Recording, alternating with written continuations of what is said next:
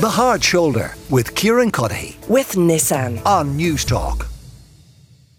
And I'm delighted to be joined in studio by Justine Stafford. Of course, lots of you will have seen her on television recently. No worries if not. Justine, how are you? Thanks so much. I'm good, Kieran. Thanks for having me. Um, what was the TV experience like? Very interesting because you go from doing everything yourself online, you have full control over what you create, and then you're working as part of a group, um, which was just such a new experience. And again, that was great because you're working with people that I know from online as well, other comics who I'd worked with some of them before, but it was just great to get all of us together as a cast and just throw out ideas. Yeah, because I mentioned no worries if not. Lots of other people will know you from uh, the online world, the the information superhighway. Um, Haven't heard about it. the internet. uh, the internet, yeah, exactly. Um, because that's where you cut your teeth. We might talk about that in just a moment. But what was the hmm. dynamic like when you got together uh, for the TV show? So this was just after, I suppose, lockdowns had stopped. So initially, it was just the five of us coming together. It was such a dream to actually be in the same room as someone and to throw out an idea and hear physical laughter. Because for the last two years, we were just, you know, read lol online, which you can't really put a noise to that. So it was just great to have all of us together, just pitching ideas. Because again, for the pandemic, for so long, we'd all just been stuck in our houses losing our minds. And it was just great to be able to come together and try and create more funny stuff because again during the pandemic initially it kind of felt like is this a time for jokes? Is this a good time to be having the mm. crack? And the the biggest eye opener was that yeah it was because people wanted a distraction from the news the depressing news every day that was coming in and you wanted something just to take your mind off things. So it was just great that we'd all kind of had so much positive feedback and success during the lockdown that we could now come together and try and create something for TV. And is it chaotic? I mean, when the four of you are sitting there writing, Well, yeah, the five when we all came together, it was. To many? be honest, there was yeah, there was four and myself, so there was five in Yeah. total of the main cast. But to be honest, uh, it was very respectful. You know, you'd you throw out your ideas, and it was great though as well because awkward respectfulness at the start. Here's the no, I oh, mean. yeah, very funny, Killian. Yeah. Man. Good one. But that's the thing. That's what you want. That's what I desperately want as well. Because again, when you're on your own during the pandemic, you're like, is this even funny? I'm losing my mind. I don't even know anymore. So it was great to have someone to be. You can, you know, you can gauge is this a, is this a polite laugh or are you actually laugh and do you think this is funny? Which is just what we all needed. Like, so it was just great to to come together. And again, because it was interesting because we all had online characters that we've created as well. So a lot of us were even pitching stuff that were like, I'd love to create something with that character you do. So there was a lot of that as well. All so it was- yeah, it's very interesting. Very, uh, just a really um, complimentary experience, really, to think like, wow, you actually want to create something with me as well. And then it, when because I don't know this, this is why I ask. I mean, is is the meeting of kind of rubber and road then when TV kind of editors and producers get involved, and then it's like, right, this is all great and it's all chaotic and good fun and everyone's laughing, but now I've got to put a bit of structure on this and there's got to be a bit of a narrative arc on the show and mm-hmm. all of that. Yeah, so that's when the first three days we kind of met and we had some just three days of writing. So that was just throwing everything at the wall and seeing how then you kind of piece a jigsaw together of how can we now pick and choose aspects of this that will make sense to put into a long form piece, uh, which we didn't do. We left that up to the producers and people Yeah. in charge to be like, yeah, that's we do the funnies, you sort out the structure. So uh, that was how that kind of thing came about. So it was the initial us coming up with ideas, and then kind of the the team of producers and that put the structure together for it. And I'm sure you must like like like anyone, like actors as well. I'm sure you look at the finished product and there's a bit of you goes, Oh, what did they do that? What they got rid of that bit or why did they put that there? That's the thing because from what I do online, I would edit and have full control entirely of myself. So again, that's I think anyone going into that experience is like you're giving up a certain percentage of the control, uh, and you know you have to be willing to do that because you wouldn't have any show without it. You're not able. I'm not a TV bloody producer. I can't do all that myself. So you have to kind of give and take a bit with that. That as well. Then you're grateful because you've gotten such great camera quality and you've gotten you know props and all that as well. So there's give and take in all of it.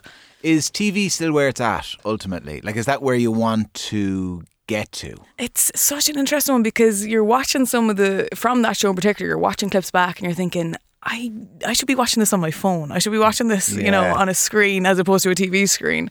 Uh, but at the same time, I'm kind of feeling at the minute I'd like to get more into long form, like TV, like the likes of Sharon Horgan and everything that she does. Like the series Bad Sisters just got renewed for a second season. and Oh, I haven't started it yet. that. Oh, sitting there get on waiting it. on the shelf. Yeah. Do you know the worst thing was? I started it because it came out like once a week. Okay. Which I do love, but at the same time, I just want to binge it all in one go. You know, when you're like, and that's so How you're long in are the good, episodes? Oh, f- 50 minutes. All right, okay. Yeah. So you're in a good position now. You can sit down one day, get them all out. Yeah, I love it. I kind of nearly afraid to go for it now. You know what I mean? It's been sitting there on the shelf for a little while, but anyway, Mm-hmm. Yeah. it's getting recommendations left, right, and Yeah. centre. Um, is that a uh, furrow you would see yourself playing in the future, going across to the UK, like so many others have done? Yeah, it's definitely something I'm considering because there's so many that I know there as well. A lot of friends that I know that are there, and there's just far more opportunities. Because I think here in Ireland, really, RTÉ is you know the the big gun.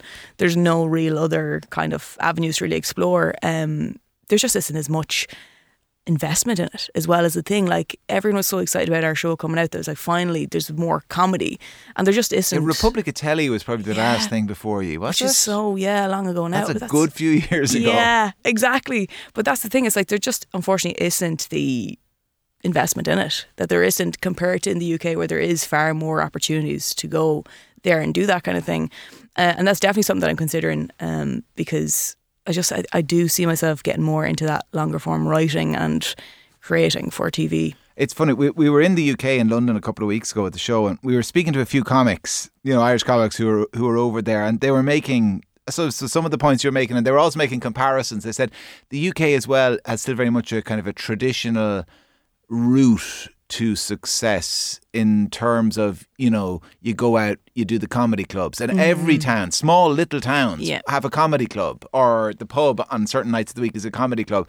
And you do the circuit you do mm-hmm. the rounds and you build up a bit of a fan base and you get there and they were saying that doesn't really exist in Ireland there are comedy clubs but not to the same degree Yeah. as the UK Oh, completely. And that's it's so interesting because even comics that I know in the UK that are based there come home and do gigs so often in Ireland still. And there's like even the example of Sean Burke, who's based in the UK, came home to do the show here in Ireland. Yeah. And as you know, so it's it's interesting because I think you'll always still be coming and doing stuff in Ireland at the same time. It's not always going to be based in the UK.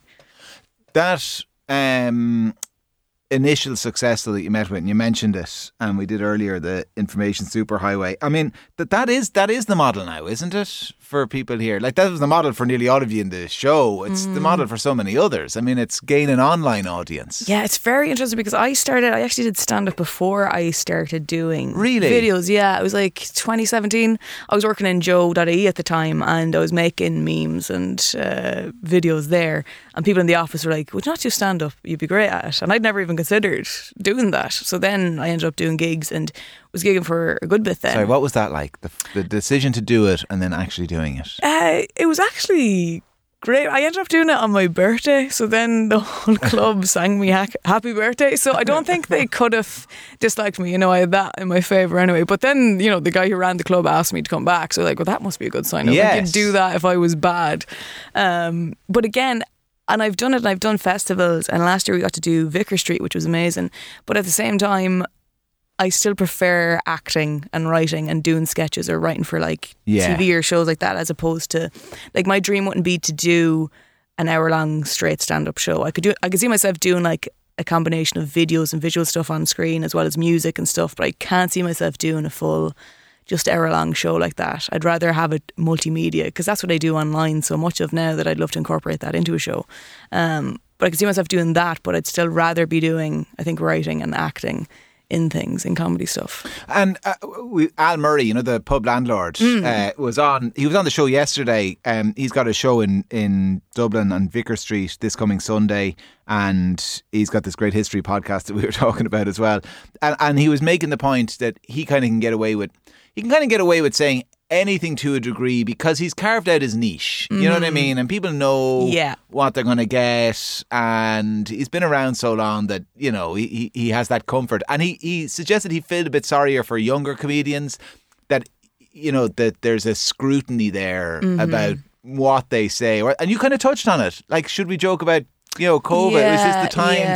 to. I don't think he would have had any qualms about cracking a few COVID jokes early on. Yeah. Because again, he, you know, he's got, he's the Yeah. comfort of wealth. There, Justine. But um, I mean, is it something you're conscious of in your writing?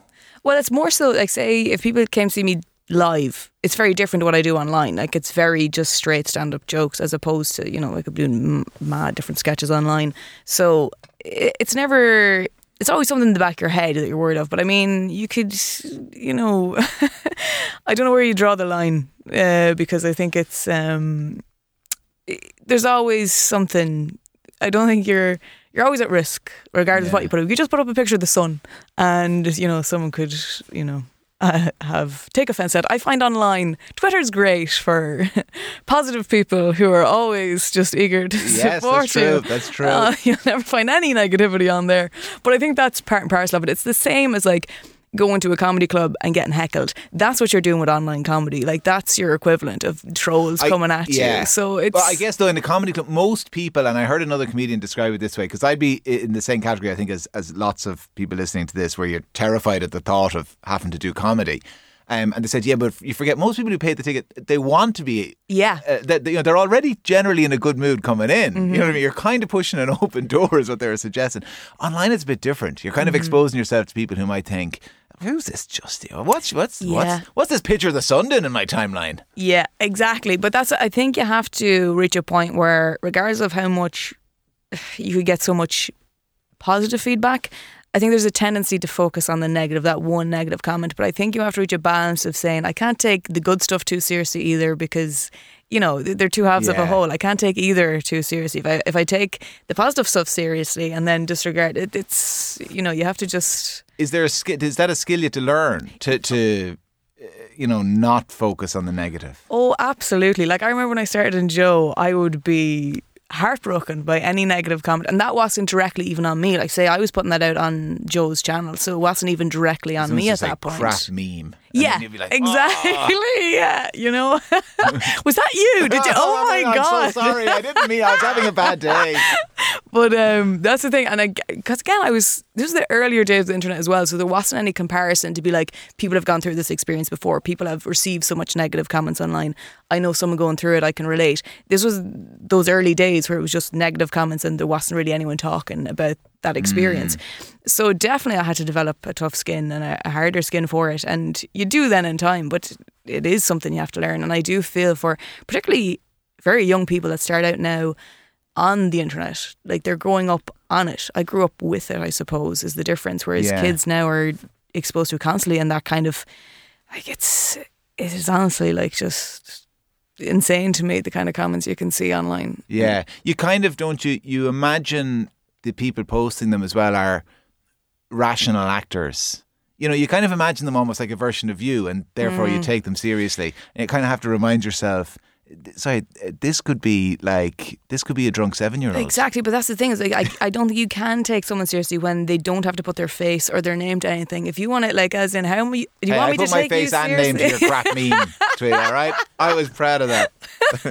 but that's that's exactly it. As you're saying, like you've no idea who, uh, and you can hide behind the internet. So I just like, ugh, I think you can take it seriously, and I thankfully I'm so grateful that I did reach a point where I don't now because truly it, it was it, it, at so many times it made me not want to keep creating Yeah. because it could just knock you for days, something like that. Well, you are continuing to create. I am a big, big believer in allowing people to engage with shameless plugs when they're here. Is there anything you want to shamelessly plug? Well, there is just a project that are there's a few of us working on now for Christmas where it's going to be on the Sugar Club on the seventh of December, um, where basically a lot of comics are creating a Christmas number one or trying to. So Oh, we're wow. all yeah creating a Christmas a Christmas song in the hope that we will one of us will create a Christmas number one. So wow. it's going to be a live then- show with them. And then you'll have the comfort of wealth like Al There Murray. And then you you don't have to worry about whatever you do. You can say whatever you want, I've Justine. made it. Made All it. right. Listen, it's been an absolute pleasure. Justine Stafford, thanks a million for joining us here in the show. Thanks so much for having me. The Hard Shoulder with Kieran Cuddihy. with Nissan. Weekdays from 4 on Newstalk.